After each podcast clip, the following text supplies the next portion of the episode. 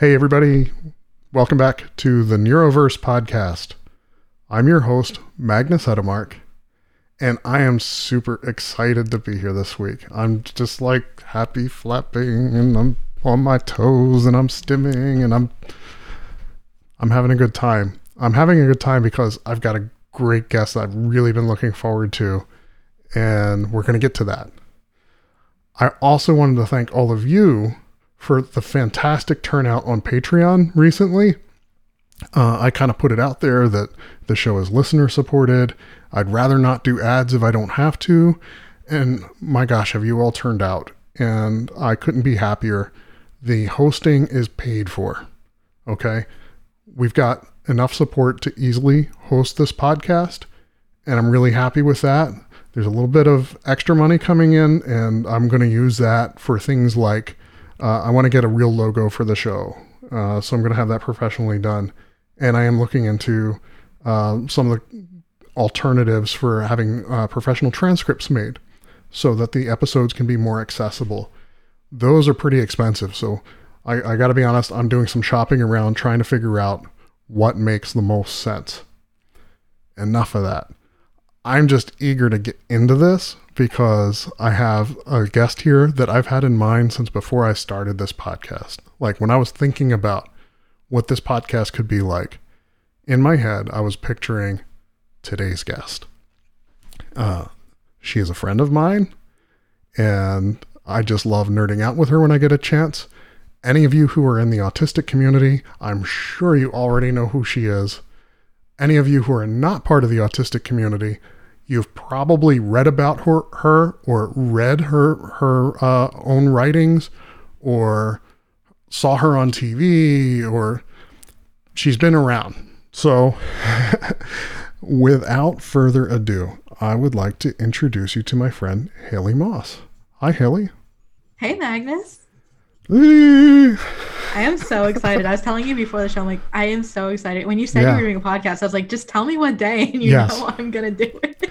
But I knew, and by the way, we can throw an explicit flag on this on this show, so I, I don't mind saying I was worried that I would fuck up if I did if if I had you on like the first one or two episodes because like I I'm not I have been a podcast host before, but I haven't had to do all like all the engineering side of it and the hosting side of or I'm sorry, like the web hosting side of it and all of mm-hmm. that. So I just knew like, oh, I'm probably gonna screw this up, and I don't want to. I don't want to like burn you with my learning curve. Hey, you're good because if that's what happened, then we could just keep having subsequent conversations about whatever we feel like. I mean, that's the That's great right. part about being on autistic led podcasts and conversations is you have no idea where it's going to go and you will find something that you just enjoy and celebrate and just have the joy of existing with somebody. Yes, we can talk about whatever we want. So I don't. Ha- I don't have to like ask you about your life history, and I don't have to ask you about, you know, what it what it took to pass the bar, and we're, we're not we're not trying to create inspiration. Like we're just two autistic people hanging out. Exactly. In all fairness, I don't really want to talk about the bar either because all I keep thinking is that it's been two years since I've taken it, Yeah. and all the current law students are fighting to make sure that it's online or diploma privilege because of COVID. And it's just terrifying seeing, and Florida just jumped on the bandwagon of we're not hosting an in person bar exam.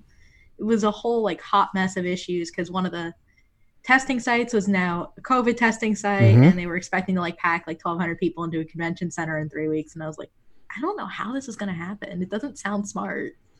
And here we are. And now it's like everything's online. I'm like, I am extremely glad I did not have to take it at this point in my life. Yes. This is a, such a strange year, isn't it? All, altogether. Everything is strange. And I was just talking to my partner about this yesterday. It's like, you know, we've seen a lot of stuff in our lives. We've been homeless before, we lost everything, lost our house, and and th- that was like when the dot com bubble burst in 2001. Um, you know, we were through the 2008 uh, uh, recession, but this, this is like, this has got to be the darkest year we've ever seen. It's definitely something else. And I know even at home, like my mom and I talk about how it's a lot on us because our daily routines have changed the most. Yes. While my dad is still going to work every day, like things are a lot more normal for him than it is for the two of us. and it's the least normal, so to speak, for me because I moved back home. I am not in my apartment. I'm not traveling. I'm not doing the same stuff I was doing. So it's like this is a complete upheaval of everything I know. So you you'd gotten through school, you passed the bar, you started working, and and at some point in there, you started living independently. Uh, I right? moved. I was in my apartment since law school. So okay. My Miami apartment has somehow been mine for like five years now, and now I visit like a couple times a month just to make sure that you know the place didn't burn down or anything. So you you you had a long chance to build a routine around mm-hmm. being an independent young woman. And then I haven't lived at home since I was like 20 because I came home my final year of college because I'm like, I have enough credits. I can just finish this online. What's the point of being in Gainesville? Right. And so, might as well just, you know, enjoy it and like chill and not have to do all that college stuff that I found overwhelming at times. So it was like, okay, I'll just. And then I went to law school and I stayed in my apartment after law school because I was working. I was working in Miami, like yeah. not too far from where I lived. So it was great. And then I ended up leaving my job and starting my business and doing other things and living. And then, of course, pandemic happened. Everything lo- started locking down the two days after, a day after I got home, actually. Oh I was in Alaska for 10 days. Oh, wow. And then I came home and everything was just going absolutely bonkers with lockdowns and shutdowns. And like, I was scared when I was coming home. Eh, because yeah. those travel day, that home? travel day was like, that travel day was like 14 hours from Alaska. Oh wow! And it's like three airports, and that was when everything was going on in Seattle, and I had to fly through Seattle. And I remember being in mm. Dallas. The person next to me on my flight, oddly enough, was someone I went to law school with, huh. and we were both sitting there and saying, you know, if they end up canceling this and we're not on the ground, should we just like rent a car and drive back to Miami? Like, That's how should we do this? Idea. We were scared, so we got home. So, I I know that you've been out there like it seems like every time there's a public event that has anything to do with autism or neurodiversity. Like you are the go-to keynote speaker. For a long time, it was Temple Grandin, and we love her, and she is a, a, an important voice in this community. Mm-hmm. But like she represents eight. she's a different generation. Yeah, yeah. She. I, she I have respect different... for Temple. I respect what she's done for the generate my generation and the generation above me but i also think that it's a little she's a little bit outdated and her views aren't evolving as time goes yeah so something that i really notice and i notice this in my own work too is my views have evolved we yes we listen we learn and we take action and grow and growth as an advocate or an activist in any way is messy and beautiful mm-hmm. so like I've read stuff I've written in college about neurodiversity. And I'm like, wait, this is kind of wrong. This is yep. kind of not accurate. But I was also 19 and didn't know better because we didn't have the same level of community, I think, in 2014 that we did in 2020. And I know oh, that that's sounds, so true. I know there's people who will argue with that because, of course, community has always been there. And I really realized that with Neurotribes and reading about Jim Sinclair and ANI and all those other different organizations that were kind of the precursors to what we have today. But again, if you didn't know where to find that stuff, it just wasn't there. Right. And, and of course, the internet has made it infinitely easier. Exactly. I, I look at like some metropolitan areas, like if you live in the Bay Area of California. Oh my God, it's like everybody. It, it's a who's who of the autistic of community living with disability, and it goes back even to the yeah. 504 sit-ins with San Francisco. Oh, dig deeper into that for me. See, I am not the disability historian. I wish that I was, okay. and I and I hate admitting that I didn't know a lot of this stuff until fairly recently. But even learning about Judy Heumann, and I'm actually reading her book now, and mm-hmm. the 504 sit-ins, and all these things that happen in San Francisco Bay Area. And it's really interesting to see that so many disability activists continue yeah. to live and organize in San Francisco. And I, I see them like I see pictures of them on Twitter getting mm-hmm. together and having coffee together and I, I, wish I had that kind of community like I don't feel like Raleigh. I have that I feel like Florida's not like that. Florida is just mm-hmm. a big state, and I think Florida's also really interesting because culture culturally there's just so much going on, and there are yeah. so many different cultures, at least in the South Florida area, that everyone has kind of different takes on things too. Mm-hmm. And I know that the the adult community, like autistic adults, there's really not a lot of us. Yeah. And I know it's hard to even push your local organizations to be more inclusive of those voices, or they'll start reaching further geographically to get them. No. And it's like I know that they're here. It's just that it's difficult to get everyone together. And that's what I also appreciate about what you've been doing with like NC State and all the people that you know. And I know you had some wonderful guests and you have friends in your local community. And I'm like, oh my God, that's so cool. Like everyone from the triangle is all together. Well, we're trying. So a lot of us had no idea about one another until uh, Wes Wade, who was also a guest here. Wes runs the uh, the program Students Moving Forward for autistic students at NC State, and he kind of brought us all together and introduced us.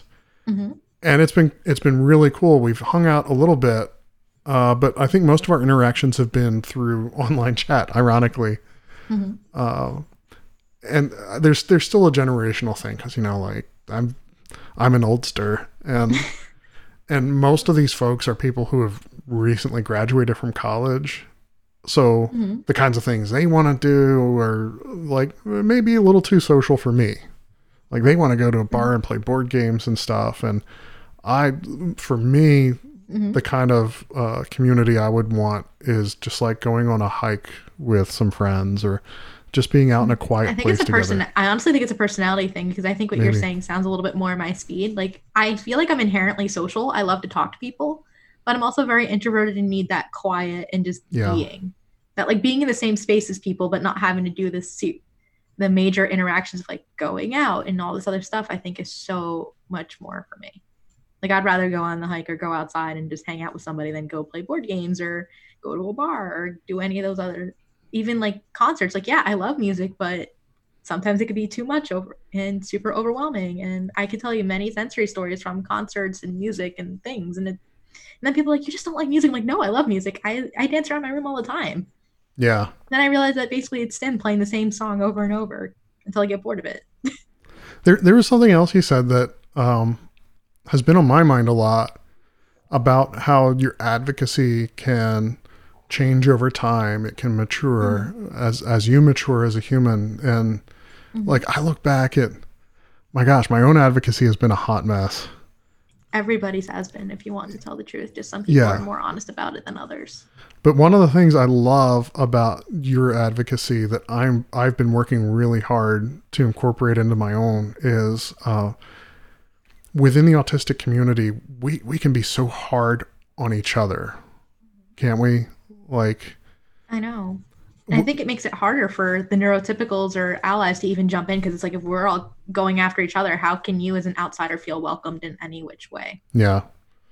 So And I think something that I've been learning is that everybody's at very different stages of that journey to what they want to accomplish on behalf of a community for themselves, what story they want to tell. And I think we also kind of ignore that there are different cultural factors. And we were talking about this before the show, but mhm. on my podcast, we had a guest from Kenya today, and she was telling stories about being attacked online because she didn't.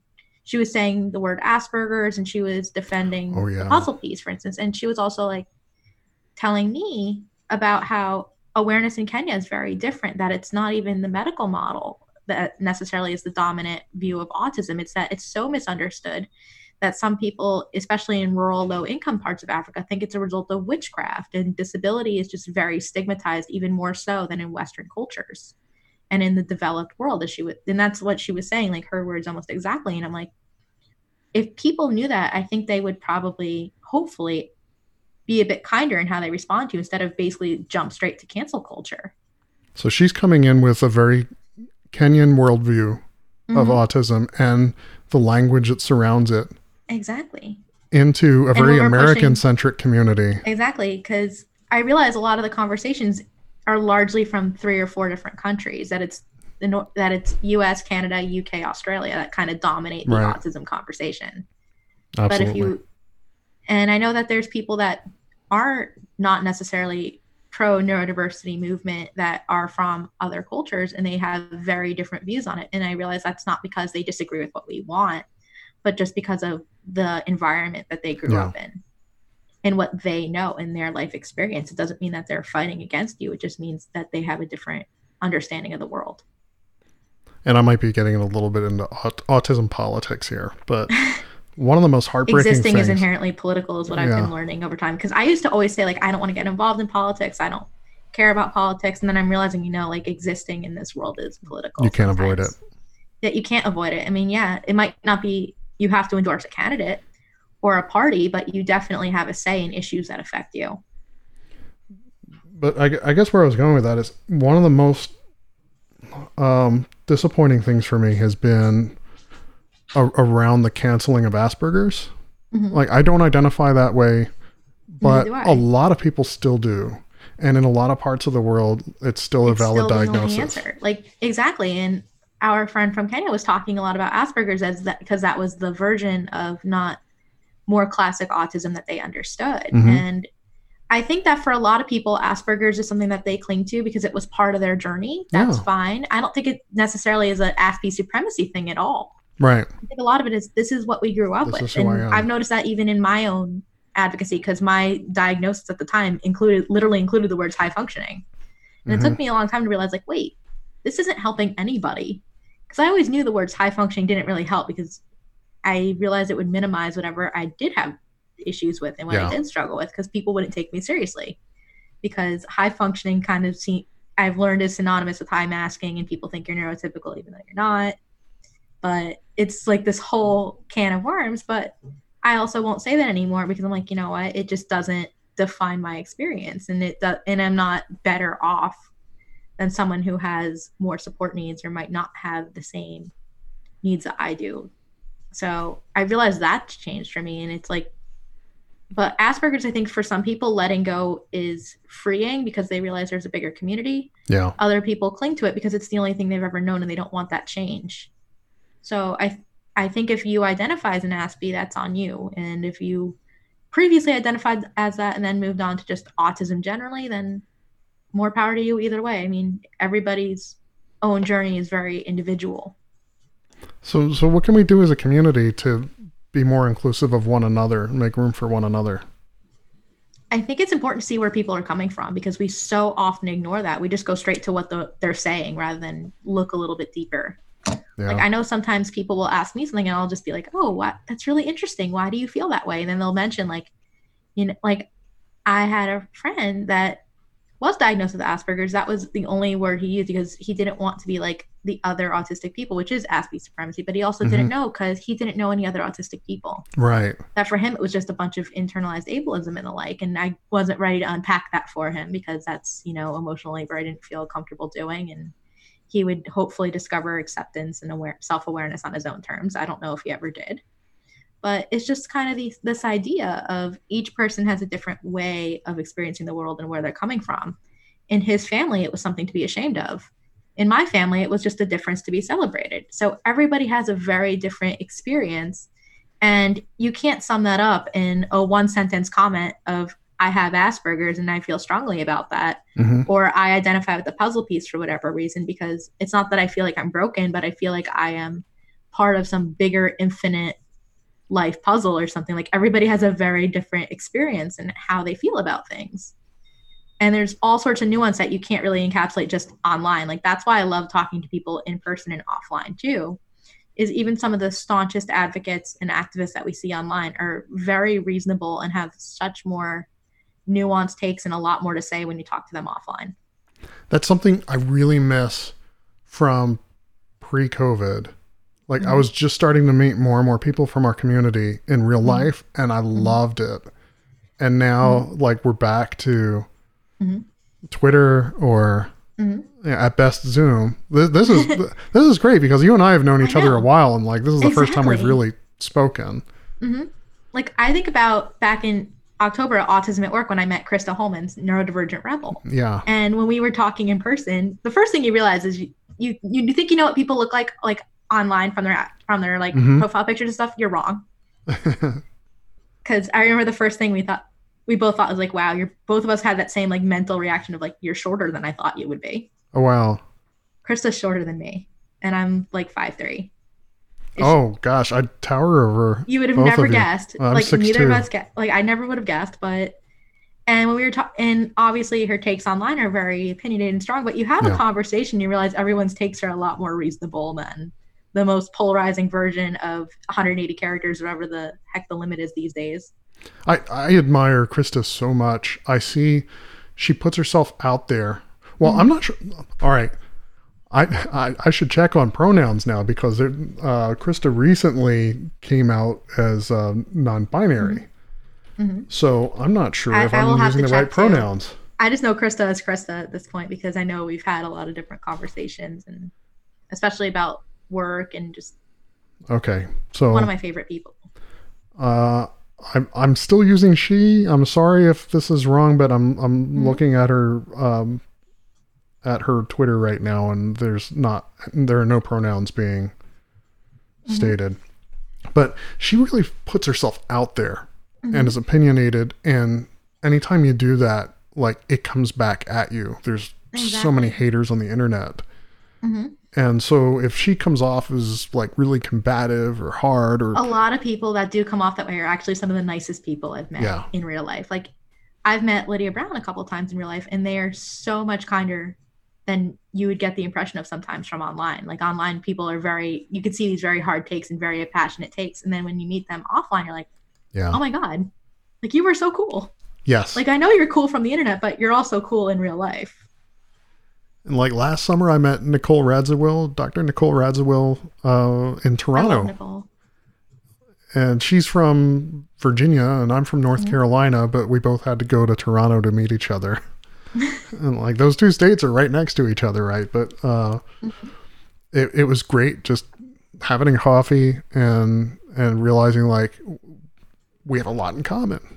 Exactly. And I feel like it's really hard to tell that online sometimes Yeah. unless you become like really close with one or two people. Like I know in autistic autistic community, like I have a couple really great friends that I've met through here. Yeah. And and sometimes I wonder if the beauty is that we haven't met. Like sometimes I wonder if there's some beauty to that too of like cuz remember there was this whole discourse about like if online friends are friends or not and of course we all know that they are especially Sure. for us Especially for but it was yeah. real but and then there's people like i don't know if i actually like meet them how i would feel that if i would still feel like different i don't know well, like, it's just i know that's like a weird thought but i'm so there are people that i've never spoken to on the phone or have seen their face yeah. and but i know them pretty well because you know it's a small world and a small community But I am looking forward to like when when this whole pandemic Oh, mess sure. is behind us, uh, Oh, getting back out and out. You and me, absolutely too. we were very overdue we well, it almost happened. i know and then covid year. happened Or Yeah, something happened like something happened that it was like not happening like but I get think to Florida. You know, I've got family in Florida, so I'm I'm there. We're, we're when it's healthy to do so, and Mhm. We have our vaccines and everything. Exactly. Like I know I've been saying I need to get to DC at some point because I have a lot of Yes. autistic friends in DC that I would like. There are a lot of cool meet. people in DC. There's a lot of people, and one of my and two of my best friends are there, and I'm like, I need to go see everybody. And DC is an amazing town anyway, even without the people.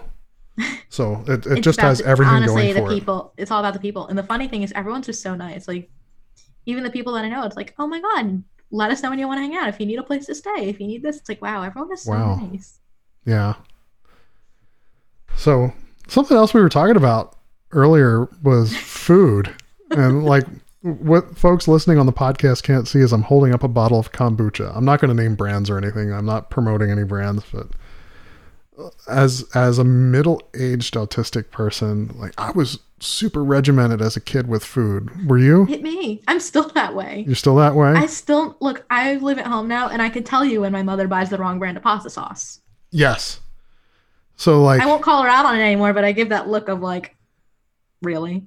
But I also am trying to be cool about it because I know that it's COVID, and she goes to the grocery store and she's scared, and you know people don't always follow the rules, and Mhm. there's also not as much inventory, so sometimes you have to buy the wrong brand of pasta sauce. I, I But can you rem- kind of notice it, and you're like, this is chunkier than I'm used to. It's tangier. This is not Yes, the normal brand. it's of not pasta right. sauce. and then you make them rotten face and everything because it's not what was expected. or you're just looking, or you're just giving that look like something is wrong, and I don't Yeah. know what. and it's upsetting. Even though it doesn't matter if it's good or But not, it's just my not the same. I also know when I was younger, it probably would have been Meltdown City over that. yeah. Oh. Oh gosh. Yes. That I think I've hit the point of adulthood where it's not Meltdown City over the wrong brand of pasta sauce or the wrong brand of Mm-hmm. yogurt or whatever it is. But now it's just like, you think you can fool me? Yeah. I, I'm remembering back to like I for those who can't see us, there there is a bit of an age difference between us. All right. But I, I'm remembering back to when I was your age. I was not diagnosed yet, and I was a young IT engineer, and I'd go out for lunch from work. I'd go out for lunch to the same restaurant every day. I'd sit at the same table in the same oh chair. my god. I'd ask for the menu and I'd look at it for 10 minutes, but I always ordered the same thing anyway. it was always a hot, open faced turkey sandwich with mashed Uh-huh. potatoes and gravy. Mm-hmm. Don't let any of the food touch. And I, I want a Love it. Pepsi with it. And it has to be in front of my right funny thing, hand. I used to go to the same restaurants when in my old job because I was right, maybe like a block or two from the downtown district, and that downtown district is all restaurants. But me being autistic, me would go to the same two yeah. because there were two places that were interchangeable depending on if it was too busy at lunchtime. You picked which one to go to based on crowds, hmm and there was one you particularly picked if a coworker or your boss wanted to go because it was the nicer one. Yeah. So like I had this down to a science, but unfortunately or fortunately for me, I went often enough that all the wait staff knew me. So they would sit me and they'd go the usual, and they knew exactly what that meant. Is that Yep. substitute the vegetables for the fries and all this other stuff. And it would just I would just sit down and then like 20 minutes later my food would come like they're like they wouldn't even bother handing me a menu and sometimes They because just I always got a diet coke. They'd either give it to me on the house or just it would just show up, and I'd be like, okay, because everyone was used to me. And if I knew if I went a certain day of the week, I'd get a certain waiter that I knew, and then I knew that was the day to go to that place instead of the other because Mhm. that was the person who knew exactly what I wanted, and always made sure that the diet coke would be there before Yeah. anything else. So I had to be the worst coworker to go to lunch with. I feel uh, if any of my old I old was the worst coworkers, because I'd always pick Italian food. yeah, if any of my old coworkers Or are I'd pick a listening, I just dessert want to place. apologize. Like, I'm so sorry. I was such a food jerk. I I've always been a food jerk, and I'd always and if I didn't want to go, I'd just go, and then I'd be like, "Can we just go somewhere that has good dessert?" Because then I'll just get dessert and be like a five, and just go for Yeah. I, I remember in particular going to Panera hmm and looking at the I've menu. never been a I'm like, person. looking back now, Panera is not exactly weird food. I pro- I know I probably would have just been like, I guess I'll get a yogurt or something, or like a party Yeah. or whatever. Like, and they would have been like, "Why?" But I'd look at the menu and try to figure out like what's what's on here that I can most easily disassemble and reassemble to my liking. So I get like Yeah, some kind of turkey sandwich or something. I would do that with like chicken sandwiches, and then I Yeah. just disassemble it and just eat the chicken, Yeah, like take like I just take it apart and scrape everything out and just or put the just say I turkey back plain, in. or I Yeah. just say I want it plain, like just the just the bun and just the meat, and then just you know assemble disassemble that. And heaven forbid if they put something in there I didn't ask for, like it's Meltdown Oh. City. Oh, that was like, nope, you can't do this to me. This is you were not getting past it. What? There's a pickle? No. See, my favorite is you go to a restaurant and normally it's like a Coke or Pepsi place, Mhm. and then you order like a. I was a diet. I'm a Coke. I'm a Coke person. I like Coke rather Yeah. than Pepsi, but that's just me. But if you ask for Coke and they bring you Pepsi, and, and they say, "Is Pepsi okay?" And you're like, you don't want to say no, but you're also like, I ordered a diet Coke, not a diet Pepsi. right? and they're completely different drinks. They're very different, but at the same time, like, well, it's better than water, so Yeah. here we go. But then I, I I had some kind of experience in my 30s where You know, I alluded- things. Well, I, I alluded to some real financial hardship, and I was I was doing some work out on the road, like far away from home, and Mhm. I, I was doing some work for um, a hospital system, and I was staying with one of the doctors from that system, Mhm. and he heard that I had never had sushi before, and and he he wouldn't take no for an answer. He's just like, "I'm taking you out. You're gonna try See, I would sushi." probably starve. and and you're going to learn how to eat with chopsticks. And that sounds like a motor no. skills disaster. Well, I did end up learning to eat with chopsticks, I'm and not very coordinated. yeah, And to make it worse, I'm left-handed, so everything is backwards to begin with. hmm So good luck. oh wow, yeah. But I ended up actually liking some of it, and that like that unlocked something in my head Mm-hmm. where it's like, okay, well, what else do people rave about? All that I've learned is that eating kill is sensory. it it is.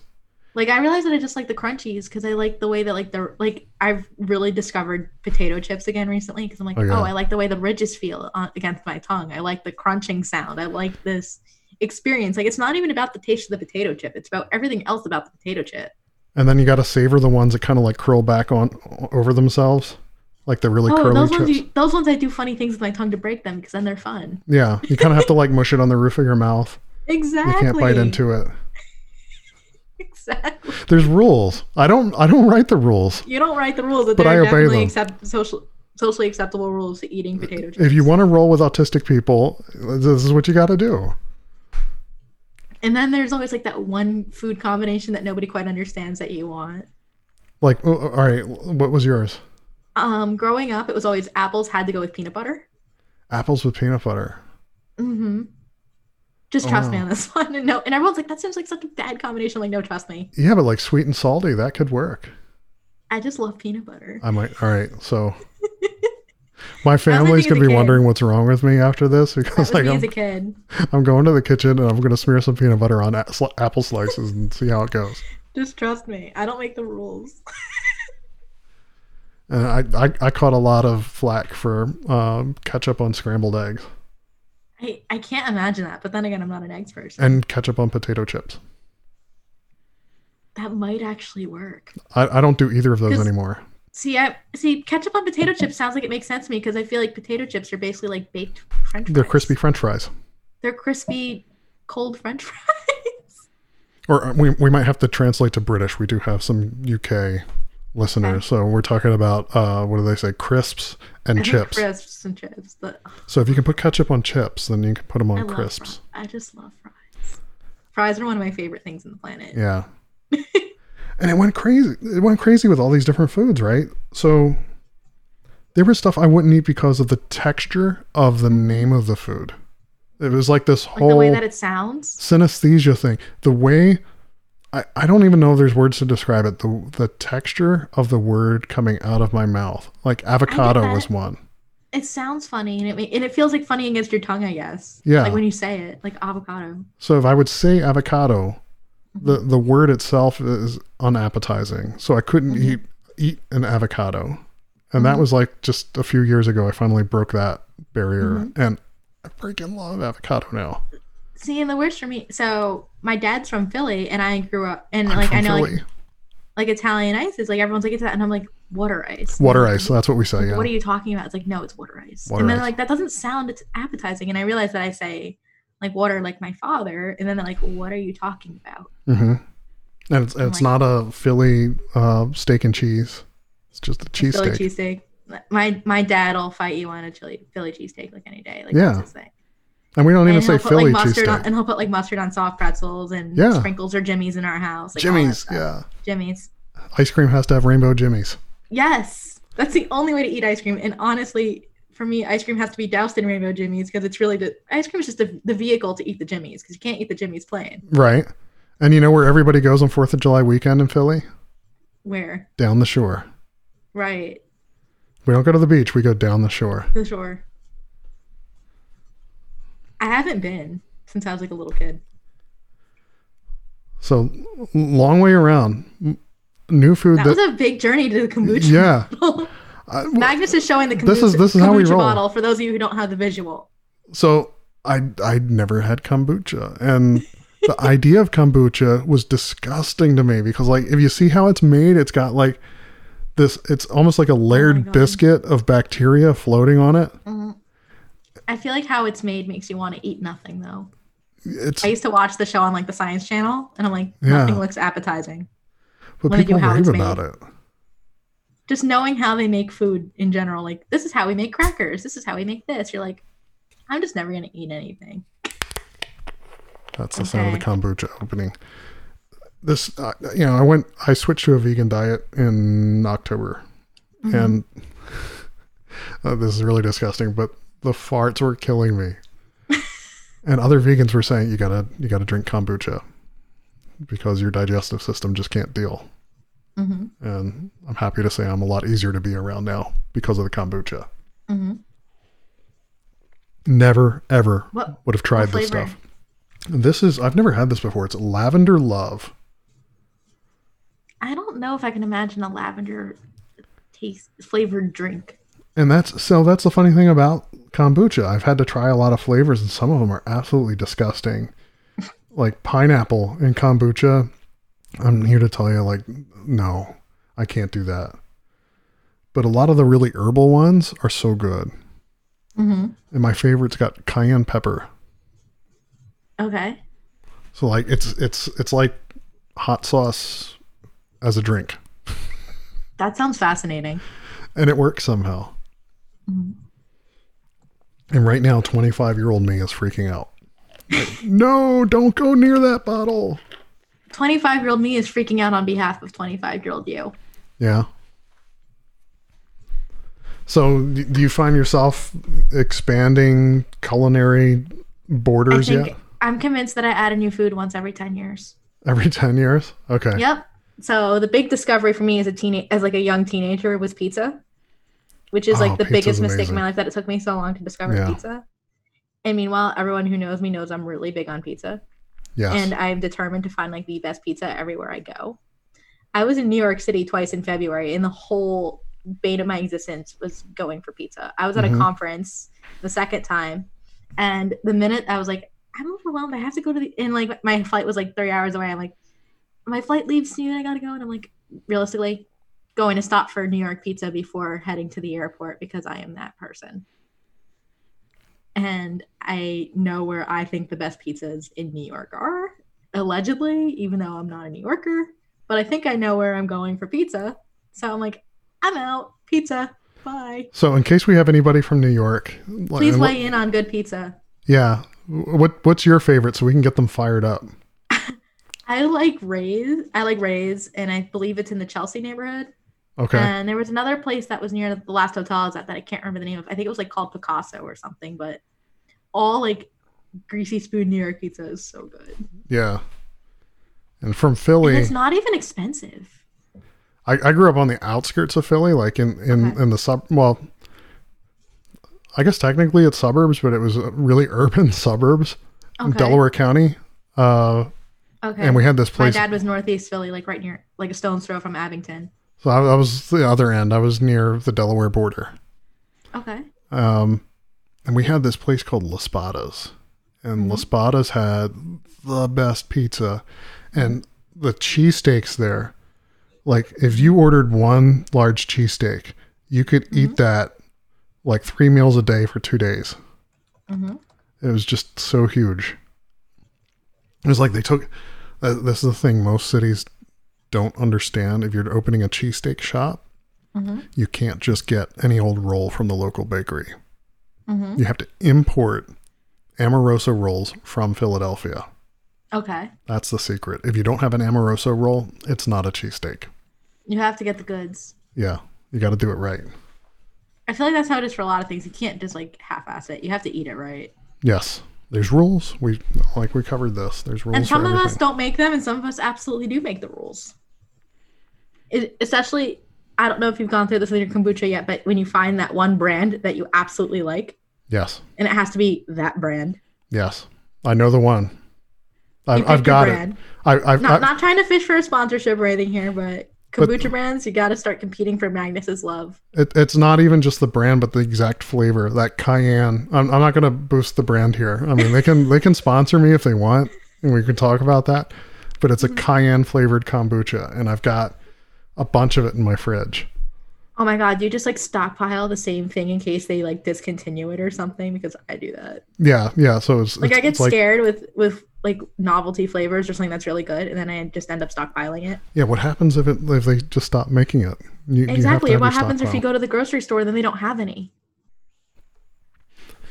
And- Then you're just like, I made this whole trip out of my house and had to interact with people, and I nervously asked a clerk where it is, and then they said they don't have it.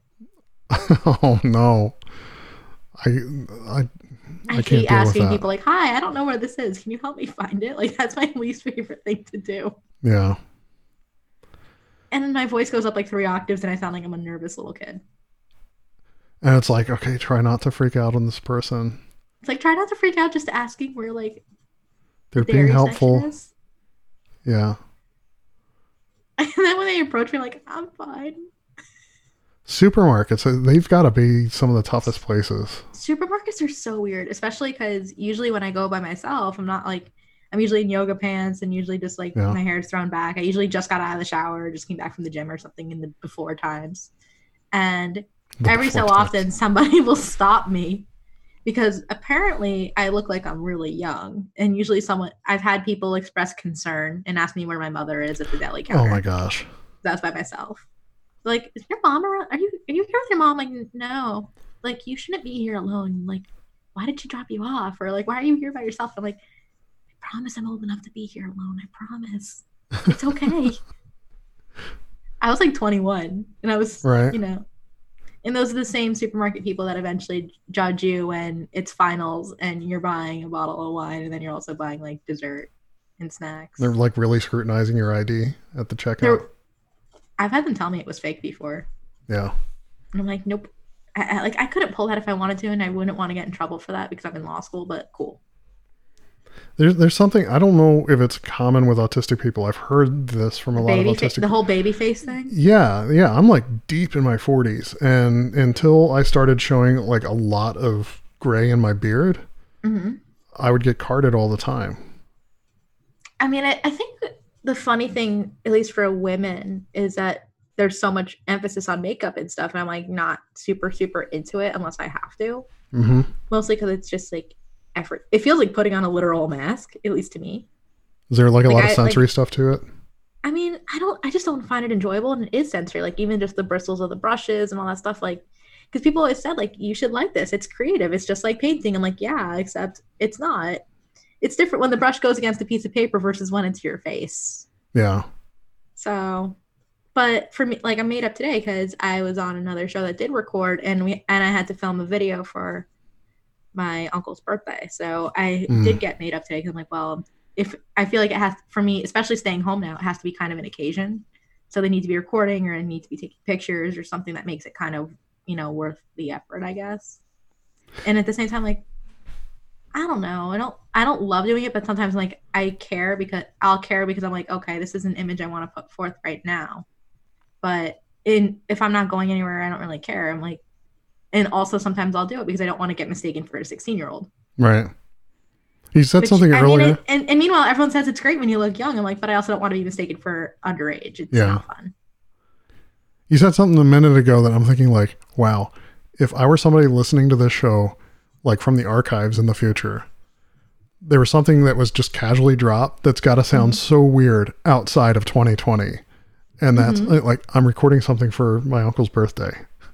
like, w- that's what we have like, to do. That's our new like normal. exactly like in like outside of 2020 would be everyone gets together and wherever Yeah. you're going. Like, like I think in another world we'd all be going up to either Orlando or Hilton Head. and We'd all do something as a big family, but we are not. So if anybody's listening to this in the distant So one of the other yeah, so one of the other nieces is putting together like a video compilation from all the friends and family. Yeah. So if anybody's listening from the future, especially if you're a doctor from the future, and especially if time travel exists in your future, send the cure back, please, so we can have like normal lives yes, again. there, there was a there was a quarantine and weird things happened and people got creative trying to be together. So the supermarket. Oh gosh, we we go around and around and around. I know. I was thinking of something but yeah, about I, the I feel like that's like sensory. I feel like that's a special brand of sensory hell, other than like the electronics aisle in any sort of store. Do you have a thing about the aisle where they keep like all the detergents and stuff? Like I won't even go down that aisle. See, I'm kind of lucky that I have not a very good sense of smell, so I can't really smell because I feel like the detergent aisle. Correct me if I'm wrong, because I have no clue because I don't really have much of a sense of smell. I feel like it probably just smells like a bunch of cleaning products, and they all smell like some of them are like lavendery, some of them smell Yeah. like pineapple, and it's probably like a weird sensory onslaught that I have no It's idea really about strong. I have very minimal sense of smell that I don't really care when I walk down the like cleaning products aisles. Yeah. Like I, I go shopping with my partner and I, I always call no matter what store it's in, that aisle is Mm-hmm. quote unquote the stinky aisle. See, the one for me that I really don't like is when you're in like a Target, Walmart, or more general store, or actually think like a Best Buy. Actually, it's probably the worst offender of them all, like electronics, because they're all on. They're all turned The on. volume yeah. is all on. They're all on different like channels and things, and then you can actually feel the literal sensory overload, no matter who you are, Yeah. because there's so much different input and output from each direction and each sense. And then And there's the occasional like clicking and and blinking and looping, and of course there's fluorescent lights. So it makes it even worse because then you hear the humming and the brightness. Then you're like, I want to leave. Yeah. Just get me out of here. Yeah, That's one thing I do like about quarantine is you could drive up to the store now and they'll just put it in your car. Yes, They don't have to actually go in. when when it works, I love it. But Um, Target has been really. Target's been really great. It's I've done the Target app for a couple Yeah. things and I and my dad now I I hate driving because I can't figure out how to park for some reason. mhm. But my dad and I'll go because I love going like for the ride sometimes just to get out Sure. of the house. Yes, And it's great because the Target one you tell them like you're on your way after you place your order. And the last one we did, we pulled into the spot and the guy was already outside, re- like ready to load the car, waiting for us to to pull into the spot. I'm like, this is amazing. yeah. Some businesses really got it. Target, Harris Teeter has really figured it out well. Mm-hmm. But then there's others that like they went for the PR to Uh-huh. make it sound like they're they're very woke on the pandemic, and then they don't actually follow through. The only ones that I know are really good about it too are fast food restaurants. Like I Yeah. know like like Mickey D's has the the numbered spots that you pull into and you don't have to sit in the drive through line and it's a lot quicker. They just bring it. I I know feel this so. I know this because my we have an older dog and sometimes he doesn't want to eat. So to bribe him, we will get him hamburgers. Yep. So how else do you get them? You get the like the big bag of 10 for like eight dollars or something. And you start freezing them for emergencies when he doesn't want to eat. And you just have them brought out to the car. And it's just like it fascinates me. I, I feel so so much. I feel so bad for um like the servers and stuff that have to work in sit down restaurants, like dine in restaurants. I refuse to dine in at this point. Yeah. Everything I won't do it unless it's like curbside or like I think the last time we got food from the outside that wasn't like fast food like that was probably maybe at least a month. Probably. Memorial Day weekend. I think we got a pizza. But like the, the kind of people they have to deal with every day are typically the ones that who don't, want to take this seriously. Exactly. So they're being exposed day after day. And it's really interesting, at least down here, who is and isn't taking things seriously. Because Yeah. everyone thinks it's just young people that aren't taking it Oh, no. seriously.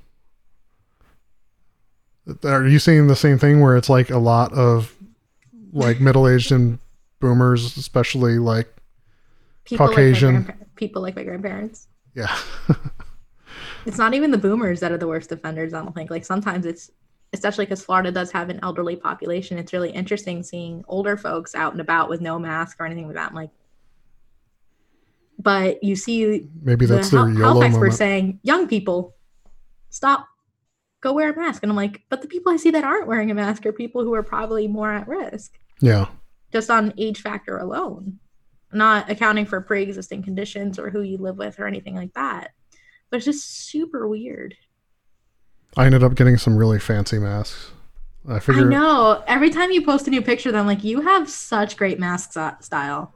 I figure if I'm gonna if I'm gonna wear masks, and I am gonna wear masks, they're not gonna Mm-hmm. be just like the plain paper looking like rigid things. I want them to be I know. soft I want to be inside. style. I know. I want to be stylish too, but I also because my dad is a healthcare professional, we have like KN95s and N95s in the house. So everyone here is paranoid. So Yeah. that's what if we're going out in public, that's what gets put on. And then my and then because I, I also want it to be fashion because my mom does Yes. too. We'll buy we'll buy the other ones to put over that. well, then we have fashion's always been kind of a big thing for you, with the fashion. I love I love clothes. I love fashion. I like style. I like stuff. Yeah. So I it's something I don't get to talk about a lot, but like I get such a thrill out of getting like name brand stuff for cheap. Like it's like a, a hobby. are there and name brand anyone who- masks? Uh like every designer is trying to make a mask now, so Okay. How are they doing with it? I don't know. Um my mom wanted a Lilly Pulitzer mask, so I got her one of those. She asked me for two more because they don't tell you what colors they're sending. Oh, They just send them to you. So she's like, get get another one. I'm like, okay. I, I wonder if that's what's needed is to make col- masks a fashion statement. I think it's gonna end up being a statement, especially because all the designers are trying to either capitalize on it or Mhm. trying to make it a, or trying to also entice people. Like, hey, you should make it match your outfit. Yes, accessorize. And as someone who has always been into, I'm not a big access. I like accessories because sometimes you can like stim on them. Like I love Yeah. necklaces with tassels because then I can just play with them all day. I was like that with my nose ring. See, I'm like that with most other like accessories. Like I have like I stole my mom's earrings today and I have like all these thingies on them and i'm like Oh, play yeah. with them all day. Mm-hmm. Like because I'm like, yeah, we're doing this, you know, video for my uncle. We're like, well, we should probably all like look like people. We should look like we're Look like not stuck in we're not stuck in quarantine wearing the same yoga pants for the 50th day in a row. Oh, well, you know what I mean? Like you wear like the same like five things even though you just keep washing them. Like you wear like the same couple things like and I'm like, where am I going? I, I've been trying to. I'm trying to diversify and actually like put my clothes on because I feel like I broke up with my closet because I'm not like being professional. Like I'm not wearing professional clothes every day because I don't really have to.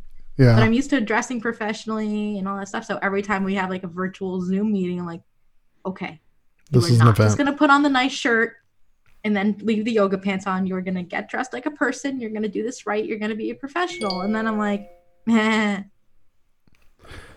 It, I, I don't know. May, maybe because I've been working from home for a few years. Uh, I already had the. Well, yes. I wish. I really hope that employers have learned from this that so many jobs can be done remotely because, like, I need it as an accommodation. Mhm. I, I need it for my sensor, sensory issues, for my executive function, and it's part of what makes me successful. And I'm really hoping that coming out of this, employers are going to be much, much more open-minded. I think that's that's going to be key to getting more autistic people in the workforce, successful, happy, more independent. Mhm. So, anyway, I just looked at the clock. Man, I feel like we've only we been could at be it. here all day. I feel like we've only been at it for like five minutes because Me it's so easy, and it's been over fifty minutes. so, for those of you who are still here, we're having a good time, and I know we're gonna do this again because I love talking with Haley, and if she'll put up with me, I'm definitely Absolutely. having her back on. You you were a total joy, and I don't know what we expected to happen today, but this was way more fun than anything we could have planned. I expected nothing. I had no script. It's just like, like, if two we planned something, we could have been like, we're just gonna have a very serious conversation about advocacy, and it's like, nah, let's just talk about No. the grocery store. We touched on it. we tried. It was, it was enough that if this were like for work, we could expense it. we could expense our dinner, but I'm going to expense my kombucha. How's that? Haley, Amazing. it has been a great pleasure, and I'm so glad and grateful that you were able to spend some time with us today in the Neuroverse. And uh, so, for those of, of the audience that don't already know you, that haven't been following you, how do they connect with you? How do they keep up with your work? I am very online, so you can find me on Facebook, Twitter, and Instagram at Haley Moss Art. There's still the art in my names because I signed up for social media as a teenager when all I did was paint and post pictures of my work, but life has kind of, you know, changed in the last 10 years or so. A little bit, Just a little bit. just a little bit. And I'm also at haleymoss.net. All right. So, Haley, thanks again. Thanks so much. Thank you. And for for my listening audience, I know times are tough, but take care of yourself. Put a little time in your day for self-care. Remember to take care of the people around you. Be kind to everybody and especially find somebody that can not do anything for you in return and and give them some act of kindness. It's really going to make a difference in their day. Thanks so mm-hmm. much.